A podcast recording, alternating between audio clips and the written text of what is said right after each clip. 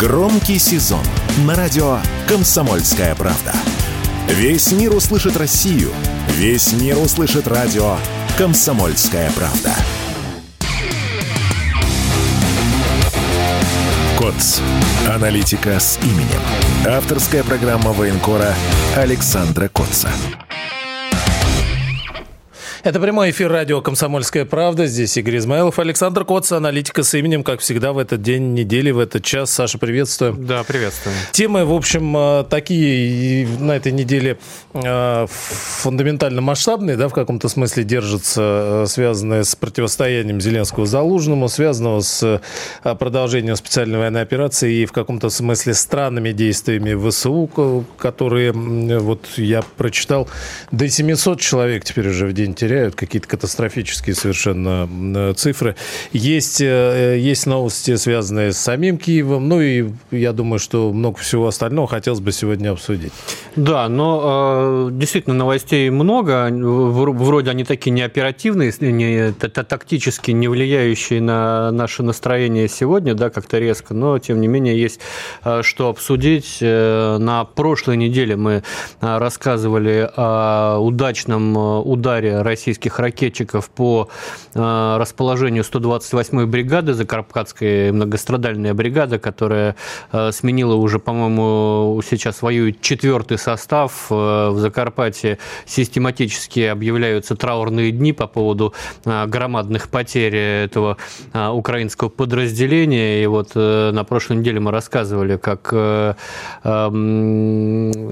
прилетело во время построения и награждения по э, этому расположению, там только официально 28 э, погибших, э, винят во всем командира, говорят, что это халатность преступная, вот, он сам каким-то образом избежал скорбной участи, опоздал, просто опоздал на награждение, поэтому выжил. Так вот, вчера российские войска нанесли снова удар по этому населенному пункту, это Димитров, Запорожская область а, нанесла удар по а, штабу а, ВСУ, причем не очень пока понятно по какому штабу, но кадры впечатляющие.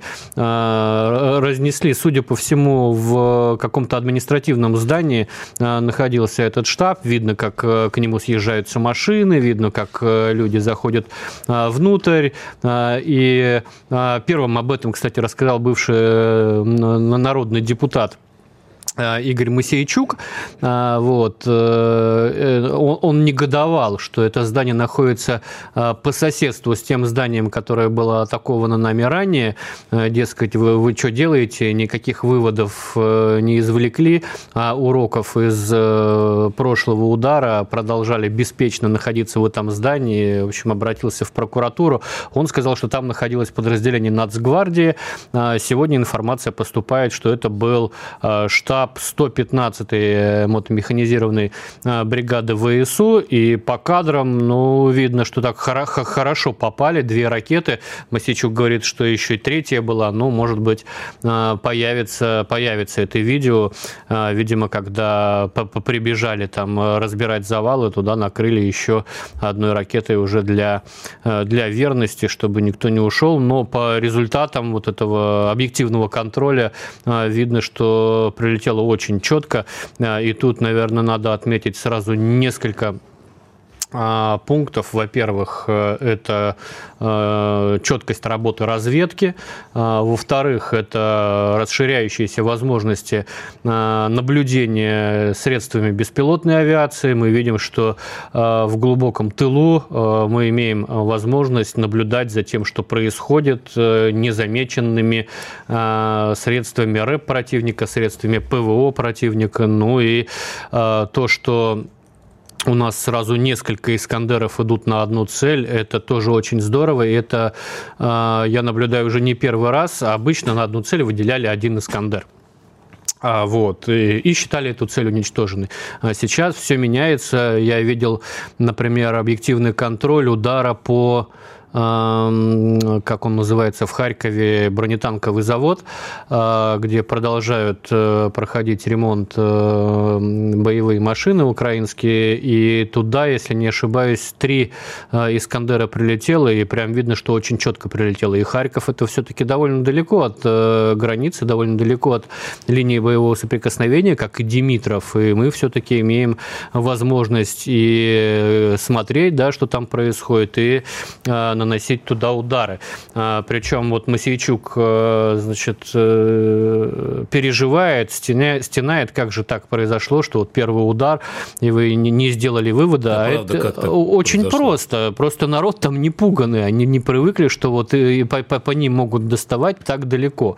Да, у нас э, тоже поначалу мы э, как-то хаймерсов не боялись, да, мы почему-то э, пока, пока не прилетит по нам, не, не, не крестились, да, сейчас, конечно, такого невозможно, что э, в соседний дом ударило, а ты продолжаешь, э, как, как ни в чем не бывало, на, на привычном месте находиться. Сейчас, конечно, такого нет, сейчас ну, меры предосторожности у людей с мозгами на, на, на первом месте. И понятно, что всегда будет человеческий фактор, всегда кто-то захочет устроить построение а, на улице, а, вблизи линии соприкосновения. Мы знаем такие примеры, к сожалению, и а, в нашей армии, но это скорее исключение, чем правило. Я, кстати, вот, допустим, присутствовал на, в день разведч... в день спецназа на праздничном построении особо отличившихся наших спецназовцев, которых награждали государственными наградами. И это было построение не на улице, это было построение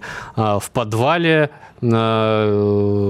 глубоком подвале, где им, собственно, вручали медали и ордена, конечно, э, никто не парковал там десяток машин рядом с этим домом. Все прекрасно знают, что э, с воздуха это все видно. Я сам много раз видел, как ведут разведку э, наши там беспилотчики, в том числе ОБТФ «Каскад», там реально все видно. Вот я, я, я присутствовал при нанесении огневого поражения по одному из штабов украинских в районе населенного пункта Казачья Лопань. Это недалеко от нашей границы с Белгородской областью. Прям видно прекрасно, летает суперкам наш, видит, как к дому съезжаются люди с папочками. Прям вот видно, что с папочкой, он, они заходят э, в этот дом, э, буквально там в течение нескольких минут э, вокруг, вокруг стоят машины, ну вот реально с десяток машин, то есть не пуганные, вот их раньше не кошмарили так. Вот. И в течение пяти минут решается вопрос о нанесении удара, наносится удар гиацинтами, и потом по перехватам украинской армии, значит, они там говорят друг другу о потерях, о потерях среди офицерского состава, а, и при этом а, они почему-то считают, что бьют танки, вот, но потому что били просто очень точно, они не думали, что вот так вот э, с первого-второго раза а, могут разнести дом э, пушкой гиацинт. Но а, как бы то ни было, вот э, эти, эти кадры объективного контроля, которые залетают далеко, которые бьют точно, они, конечно, дают повод для осторожного оптимизма. Еще на этой неделе у меня в телеграм-канале можно посмотреть посмотреть э, кадры э, удара по железнодорожному мосту. Э, знаю, в какой-то точке было, но нет еще одного подтверждающего видео, поэтому пока говорить не буду. Ударили планирующим боеприпасом полуторатонным. Вот, честно говоря, я пока не видел применения бомб с планирующим э, э, комплексом корректировки вот такой мощности. Мы видели применение пятисоток, мы видели применение 250 килограммов бомб. Тут попытались свалить железнодорожный мост полуторатонные бомбы, которую запускали с 50 километров. Она летела, летела и в итоге прилетела в район моста. Не могу сказать, разрушен он или нет, потому что по, там по тем кадрам, которые мне попали в руки, этого не видно. В общем, будем ждать подтверждения по украинским источникам, пока ничего слышно не было. Вообще планирующие боеприпасы, конечно, такая находка, которая сейчас очень активно проявляет себя, особенно на Херсонском направлении. Там, конечно, не, не, не очень все здорово у нас в районе населенного пункта Крынок, и не только э, в районе этого населенного пункта. Там, в принципе, по э, побережью есть э, несколько точек присутствия противника, но не сказать, что там ситуация прямо у нас какая-то катастрофическая, провальная, и вот-вот украинцы там, значит, начнут расширять плацдарм. Нет, они там присутствуют. Последние дни их постепенно теснят к Днепру. Очень активно работают по ним и тяжелыми огнеметными системами типа «Солнцепек». Очень здорово там работает эм, а, планирующие боеприпасы, авиация и так далее, и так далее, но продолжают они трепать нервы, и, а, и потери мы там несем. Они, конечно, несут несравнимо большие потери, пытаясь штурмовать, об этом а, говорят пленные, которые попадают э, к нам в руки, но ситуация хоть и тяжелая, да, острая, но пока контролируемая и идет э, в рамках э, как бы перемалывания противника на этом направлении. Они хотели нас затянуть в перемалывание, но мы на это не купились. Сейчас небольшой перерыв, после которого снова вернемся в эфир. Не переключайтесь, оставайтесь с радио «Комсомольская правда». С понедельника по пятницу в 8 утра по московскому времени слушайте на радио «Комсомольская правда» программу «Что будет?». Наши ведущие видят, что происходит, знают, как на это реагировать и готовы рассказать вам, что будет.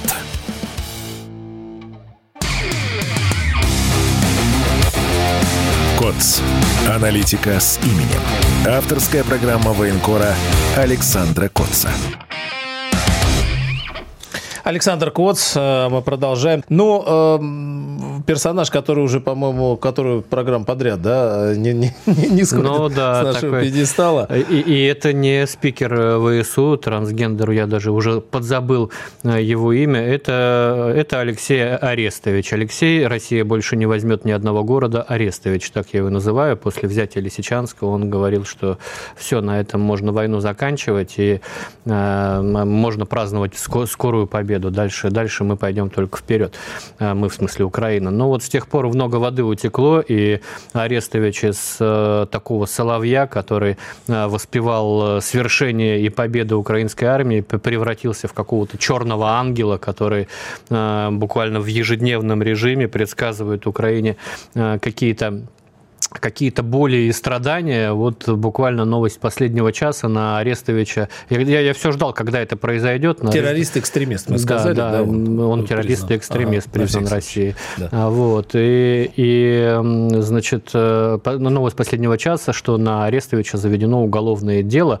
А, ну, это такая первая ласточка, там уголовное дело... Там на Украине имеется в виду. На, на Украине, да. да. Он сам-то не на Украине, а, и, и, и, иначе не был бы он таким а, целом, но а, вот э, из-за рубежа много себе позволяет. Там, например, меня потряс на этой неделе а, его пост э, с несколькими а, сценариями на Украине. Он, он вообще так, так прямо и пишет. Я не вижу позитивных сценариев для Украины на 2024 год, а тут у нас э, на, на, на этой неделе, по-моему, два было заявления о том, что следующий год для Украины будет переломным, ключевым и так далее. Ну, в общем, нету Арестовича сценариев э, положительных, позитивных для Украины на будущий год, и он дает свои сценарии. Первый сценарий – это Китай, Россия и США э, договариваются до прекращения огня.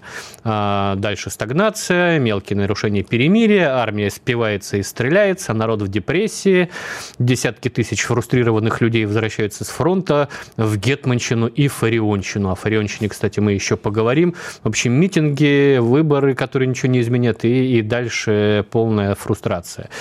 Сценарий номер два. Война продолжается. Западная помощь через пень-колоду. Россияне мобилизуются. Еще одна Авдеевка. Мы в злобе. Скрижи, скриж, скрижечем зубо, зубами в поисках виновных. Сценарий 3. Ни с того ни с сего нам дают много оружия, и мы захватываем такмак. После чего все равно идут следующие варианты. 1 и 2. Начинается потеря лояльности региона. Запад отворачивается, потому что хуторскую хтонь, это его выражение, коррупцию и сворачивание свобод никто оплачивать не будет. Вот такие три сценария. Если вы, допустим, смотрите прямую трансляцию а, ВКонтакте в нашей группе, которая называется «Радио Комсомольская правда», можете написать, к какому сценарию вы склоняетесь, или, может быть, а, какой сценарий вы хотели. Но из вот этих трех сценариев у Арестовича вытекают э, еще два в течение 2024 года Россия, подготовившись как следует, начинает второй раунд. Это если э, идут переговоры, да, и идет заморозка. А, а пятый сценарий. Украина, дойдя до ручки, наконец похватывается, сворачивает сценарий хуторской диктатуры, э, резко сворачивает на путь расширения прав и свобод и делает ставку на таланты. Вот. Ну, там еще есть вариант, что Запад спохватился и э, начинает оказывать не капиллярную такую, а настоящую помощь с интернациональными бригадами на F-16, со всеми видами дальнобойных ракет, с танками, эшелоном и так далее, и так далее. Вот. Но э, в любом случае в 2024 году Арестович э, ничего хорошего Украине не сулит, э, но здесь я бы все-таки немножко предостерег от некого шапкозакидательства, потому что когда Арестович пишет, что все плохо, он не имеет в виду, что что, все плохо на самом деле и все плохо просто так. А, Арестович сейчас как э, главный оппонент действующего а, украинского президента а, дает понять украинцам, из-за кого все плохо. А все плохо на Украине, разумеется, из-за режима Зеленского, который допустил Э, разгул коррупции и той самой э, хтони э, в, разгар войны. Да, вместо того, чтобы мобилизовать промышленность, поставить ее на военные рельсы, вместо того, чтобы там, не знаю, готовить должным образом, учить военному делу настоящим образом подкрепление, да, они посылают необученных мобилизованных сразу на передок и полностью теряют промышленные промышленный суверенитет, положившись на, на западные поставки, о которых мы тоже еще поговорим, с ними тоже не все очень хорошо. Вот, так вот, э, основной посыл э, все-таки у э, Арестовича или Арестовича, он для украинцев, он им говорит, почему и из-за кого страна зашла вот в такую, выражаясь по-украински, дупу. Понятно, что довел страну до вот вот такого Э, провала э, Владимир Александрович Зеленский. Э, вот, и он, собственно, подводит, подводит аудиторию к тому, что Зеленского надо менять. Кто его будет менять, это дело десятое, там называют и фамилии Залужного. Ну, понятно, что должен быть, во-первых, человек, который популярен в войсках. Залужный популярен в, войск, популярен в войсках. Может быть, Буданов, может быть, достанут из шкафа с нафталином, отряхнут кого-нибудь там, я не знаю, да Порошенко.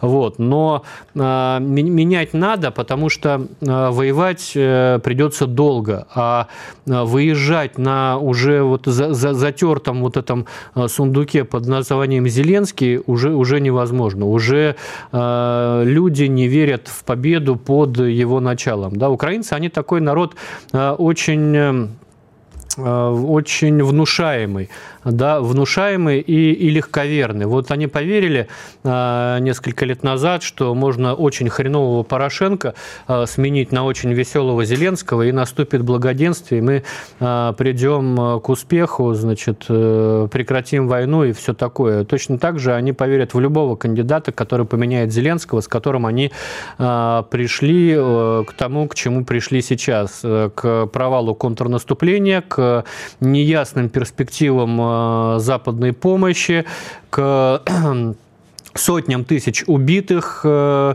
к расширению кладбищ, э, могилизации и так далее, и так далее.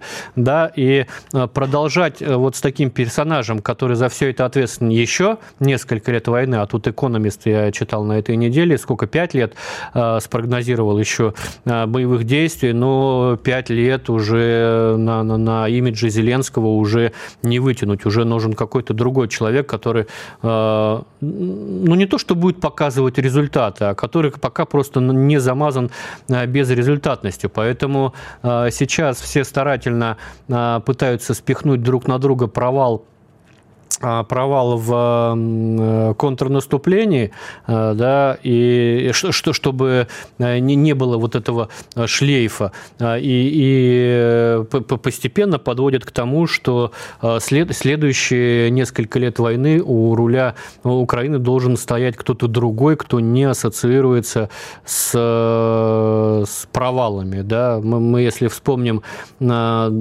успехи украинской армии в прошлом году и реакцию реакцию Запада на них, то там же все-таки э, успехи не приписывались Зеленскому, да, успехи приписывались исключительно Залужному. Я прекрасно помню эти э, передовицы западных журналов, на которых э, красивый, бравый генерал Залужный красовался, его называли там генералом Победы, какие-то еще там пафосные, пафосные эпитеты к нему присовокупляли, но а, это такой хороший политический старт был зарезан на корню тогда как раз Зеленским. Он а, куда-то а, под ковер за, за, за, замел своего командующего ВСУ и лишил его возможности политически двигать дальше, дальше себя. Но сегодня этот козырь из рукава могут совершенно спокойно достать и начать готовить его на должность нового, нового главы государства государства, который готов а, воевать до конца, то есть до последнего украинца. А он готов, только вот он а, хочет это делать по-своему, а, по-другому. Сегодня на этой неделе еще было там несколько, не, не, несколько заявлений о том, чем может закончиться это эта война. А, мне, мне, например, понравилось заявление Кирилла а, Буданова, главы ГУРа украинского, о том, что возможен японский сценарий в отношениях между Россией и Украиной, когда мирный договор в итоге не заключен. Вот. Я, я, в принципе, как бы не, не разделяю инициативу Кирилла Буданова по японскому сценарию сценарию, потому что э, все-таки э, до того, как э, была окончена э, Вторая мировая война, э, Япония подписала акт о капитуляции. Если Украина готова подписать акт о капитуляции на наших условиях, как это было сделано в 1945 году, 3, по-моему, сентября, вот, то, пожалуйста, милости просим, садитесь за стол, подписывайте капитуляцию. Дадут ли здесь, конечно, вопрос открытый. Александр Коц, продолжим после новостей. Премьера на радио «Комсомольская правда». Фридрих Шоу. В главной роли Мадана Фридриксон. При участии агентов Кремля и других хороших людей.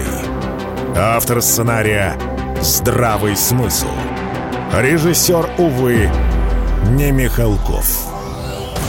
Слушайте с понедельника по среду в 6 часов вечера по московскому времени.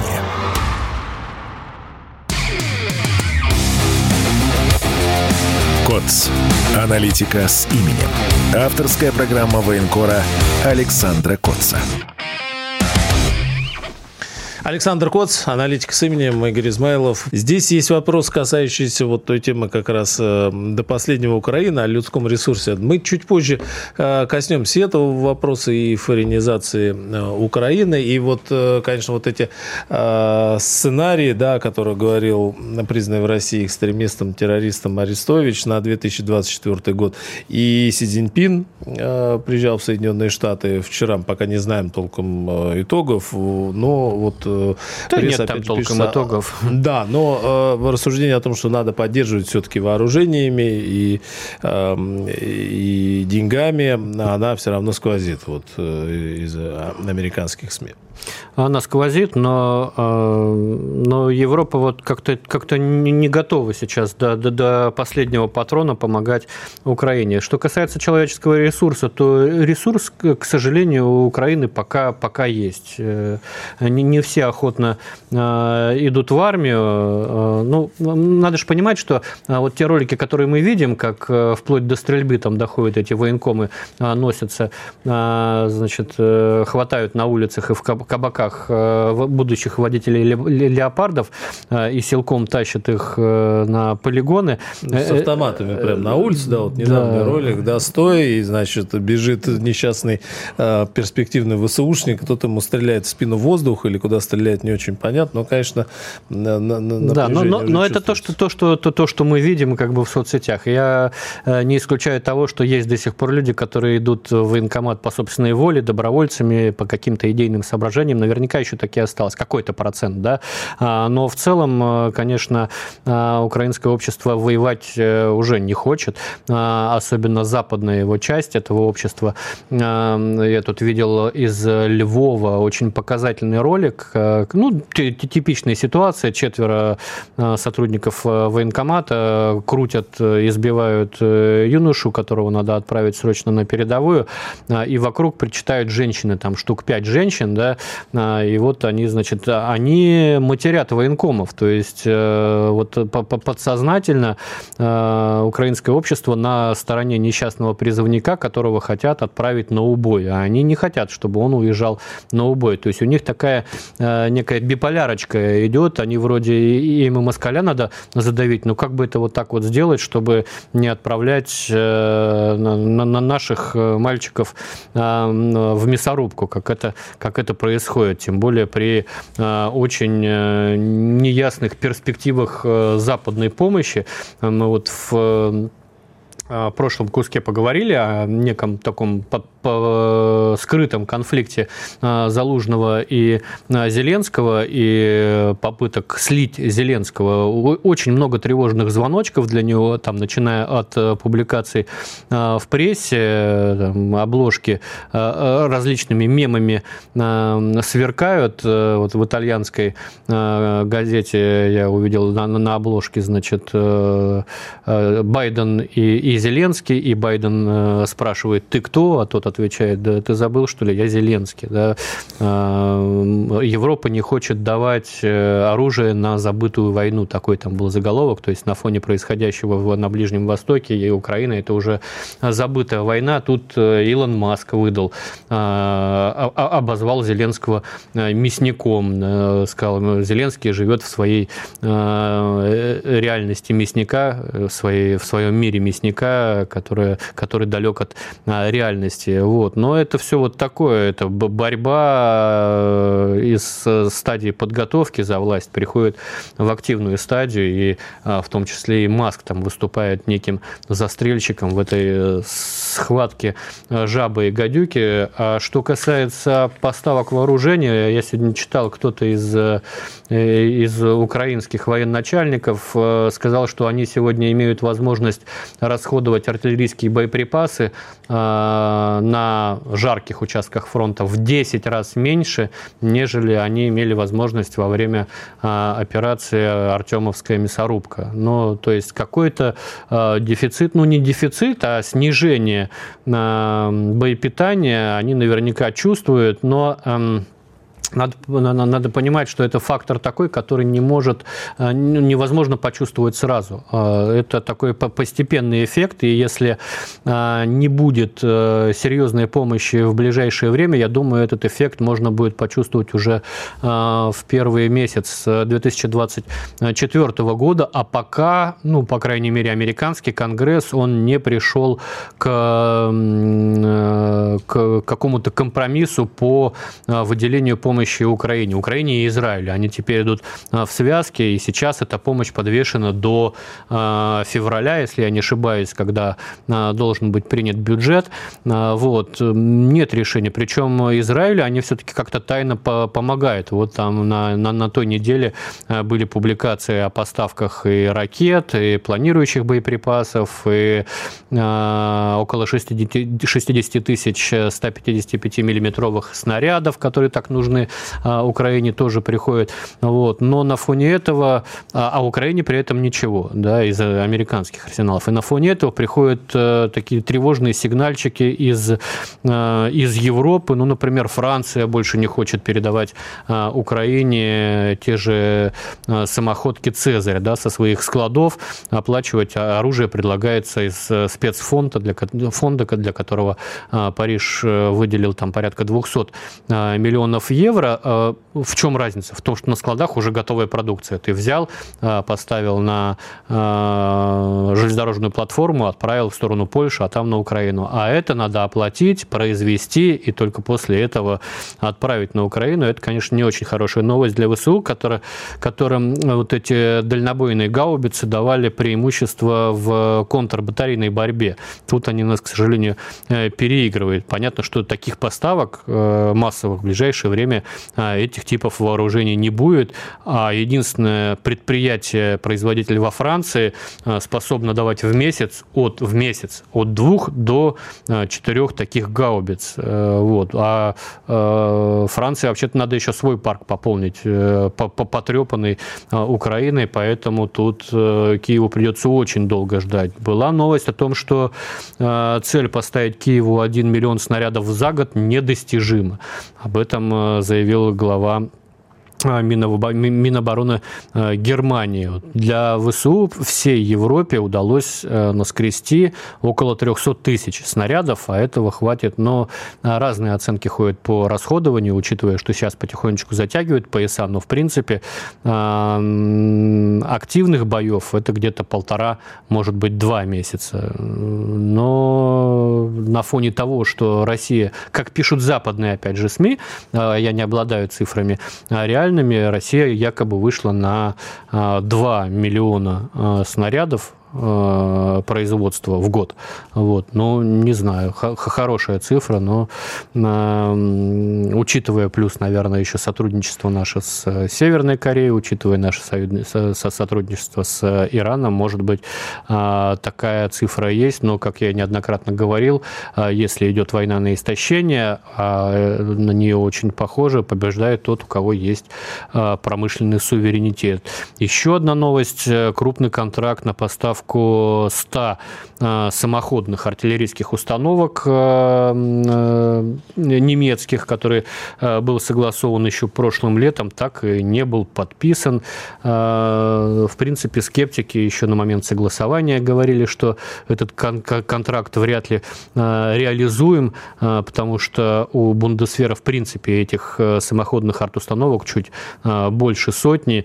Вот. И, если я не ошибаюсь, в мае этого года э, Германия заказала промышленности еще 12 установок вот таких, но для себя.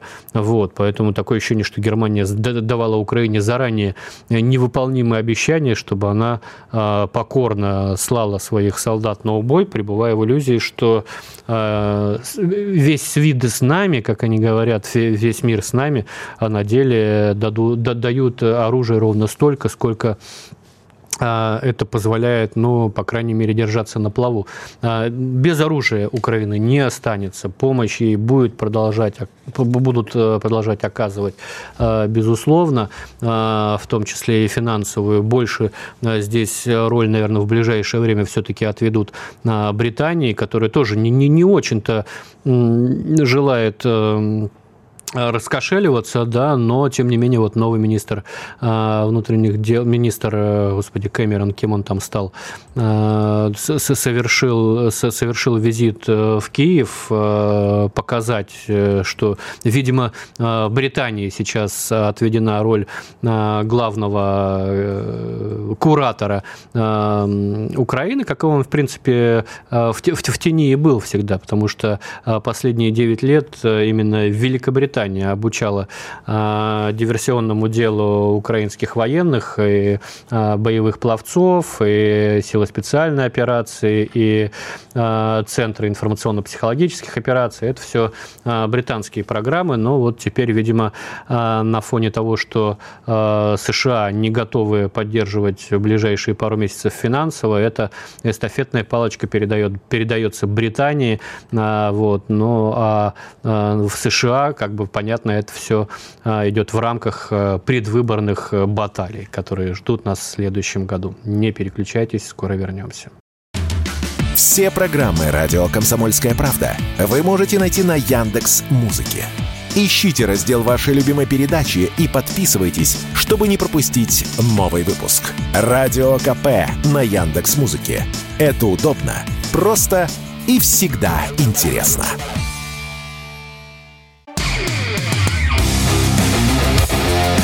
КОЦ. Аналитика с именем. Авторская программа военкора Александра Котца. Саша, вот вопрос э, по предыдущей теме небольшой возник э, относительно всех этих поставок вооружений, снарядов и всех проблем с этим связанных. Если Украина переходит из состояния активной контрнаступа в состояние, например, активная там контроборона, а, все равно такие же ресурсы нужны будут на то, чтобы выставить. Насколько понимаем, они вот эти линии Суровик не строили многополя, такие многоэшелонированные. И не очень понятно, как э, будет ли у них возможность закрепляться в этой ситуации. Но вот так выходить из положения. То есть, если допустим, Украина переходит в оборону, э, выстаивать в ней, э, вот что для этого нужно будет?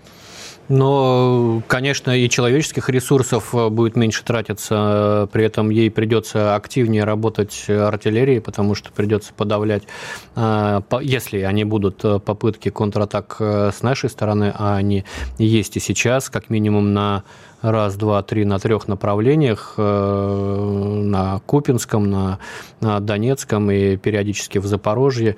Вот. Э, но это не контрнаступательные операции как, как таковые, да, которые мы видим. Это там, операции по блокированию, по окружению, по э, взятию в оперативное блокирование э, город, не, неких населенных пунктов. Да. Э, все-таки контрнаступление – это прорыв э, линии фронта глубокий, там на сотню километров расширение плацдарма, э, удар противника с флангов и так далее, и так далее. Здесь, э, ну, контрнаступлением это не, не назовешь, но на, на оборону, я думаю, у них сил хватит, и я думаю, что те поставки, которые Э, сейчас происходит, они говорят о, скорой, о скором переходе к э, оборонительной фазе э, боевых действий со стороны Украины, потому что там в том числе поставляются машины дистанционного минирования, например. А вот, у них есть артиллерийские снаряды дистанционного минирования тоже натовские, э, много их, э, и в принципе э, вот с, с, с этим у них все, все прекрасно. Поэтому я думаю, что эм, ну, в принципе, вот эта оборонительная фаза, она уже началась. Вот, просто где-то э, противник пытается раздергивать наши э, ресурсы, ну, как на э, Работино, как на Херсонском направлении. Это вот две точки, где они еще продолжают проявлять как какие-то, имитировать какие-то наступательные действия. Да? Во, во всех остальных точках это жесткая оборона, на которую, на которую сейчас отвлечены э, наибольшие ресурсы украинские, в том числе э, артиллерийские. Вот. Э, ну, например, там с пятихаток с Васильевки вся артиллерия уехала в сторону Авдеевки. Вот, поэтому на, каком-то, на каких-то участках фронта, где, где мы атакуем, а, будет концентрироваться больше а, украинских ресурсов, а, нежели на других. По всей линии фронта, мне кажется, давить мы не будем, это не, не, нерационально. Будем прорывать где-то вот в каких-то нескольких точках, и, может быть, где удастся прорвать туда, собственно, и направим основные резервы. А резервы у нас еще есть. Нацполиция Украины подтвердили открытие уголовного производства против бывшего советника Офиса президента Алексея Арестовича, про которого мы говорили, а, признанного в России террористом-экстремистом. Дело открыто по части статьи Уголовного кодекса заведомо ложное сообщение о совершении уголовного правонарушения после обращения группы депутатов во главе с Натальей Пипой.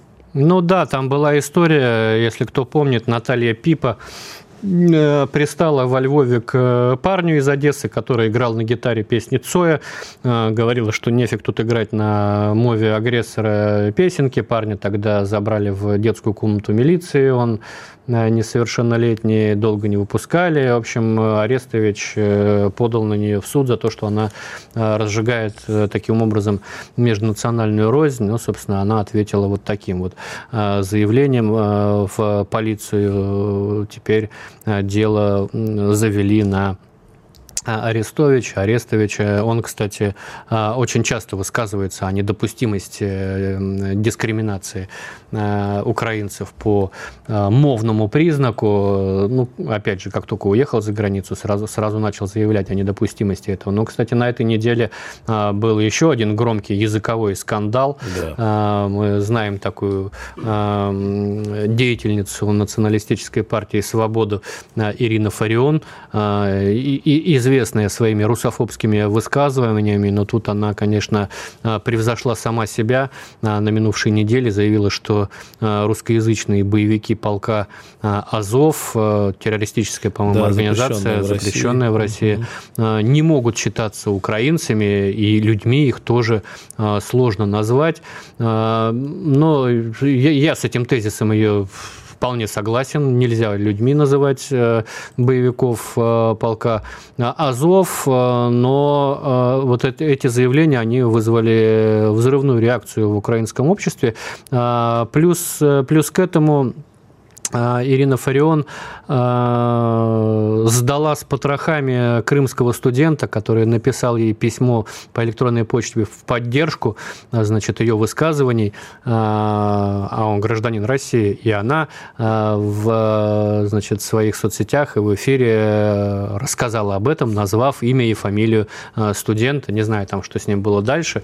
Приходил к нему товарищ майор или не приходил, но это, конечно, вызвало негодование у студентов, э, у студентов э, Львовского политеха, в котором, собственно, Фарион подвязалась преподавателем.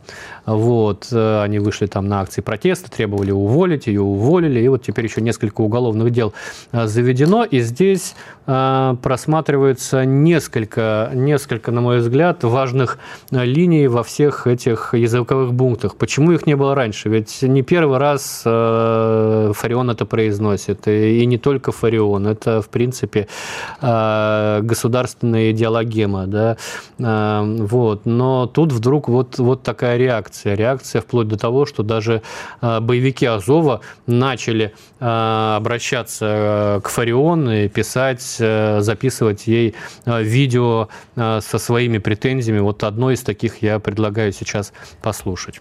Вашим словам, я русскоязычный, недостоин жить в Украине, среди украинцев. Я прошу освободить меня от воинской должности, дать мне неделю времени, чтобы я все, что у меня есть, распродал, откройте границы, и я выйду с этой территории. По вашим словам, все русскоязычные не имеют ни морального права, ни физического права жить в Украине. То идите, собирайте украиномовных Идите сюда и ройте здесь эти окопы, и воюйте. Идите, ходите, собирайте кишки, руки и ноги пацанов. А нас, всех русскоязычных, недостойных, освободите от воинской должности, откройте границы, и мы все отсюда уедем. Вы что, вообще с головой не дружите? Мы за что здесь стоим? За свободу? За демократию? Так где здесь демократия, где здесь свобода? Мне очень интересно. Пани Фарион, будьте осторожны в своих словах. Ну вот, и, и это ключевое, это ключевое, на мой взгляд, почему вышли студенты на Западной Украине, почему так возмутилось а, украинское общество в целом. А, объясняю почему. Они испугались, что на войну начнут посылать не русскоязычных, а их с Западной Украины, с украиномовных, потому что кого мы не берем в плен, это все русскоязычные.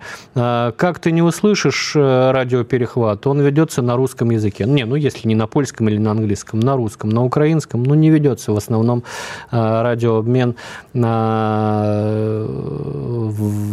между военнослужащими Украины. То есть э, Украина вдруг осознала, что э, воюют за нее э, ну, те же русские, только, только называющие себя украинцами. И альтернатива этим воюющим только бойцы с Западной Украины. А студенты Западной Украины не хотят уехать воевать. Для них это вообще какая-то война далекая, чужая. Они ее осознают только когда приходят похоронки. И приходят похоронки на их там товарищей, которые тоже говорили по-русски. Вообще, я помню, в в середине 2000-х Gallup Media провело, э, провело исследование на Украине, на каком э, языке думают на Украине и на каком языке на Украине видят сны. Вот было такое, было такое исследование, и оказалось, что 90% украинцев думают и спят по-русски.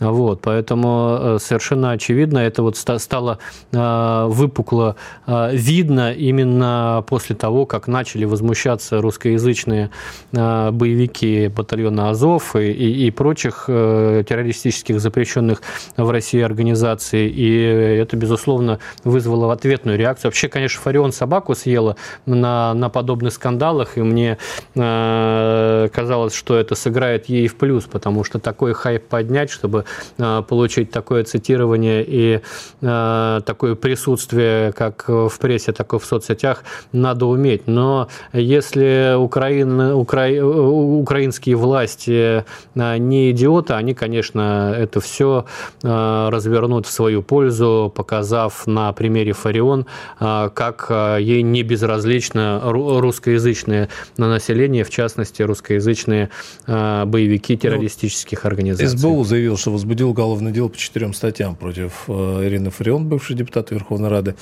Одной из причин стали ее высказывания о русскоязычных солдатах и офицерах ВСУ. А Фарион, кстати, сама и в КПСС успела побывать. И... Ну, будем следить в следующих программах за этим делом. Александр Коц, аналитик с именем. Каждый четверг здесь на радио «Комсомольская». КОЦ.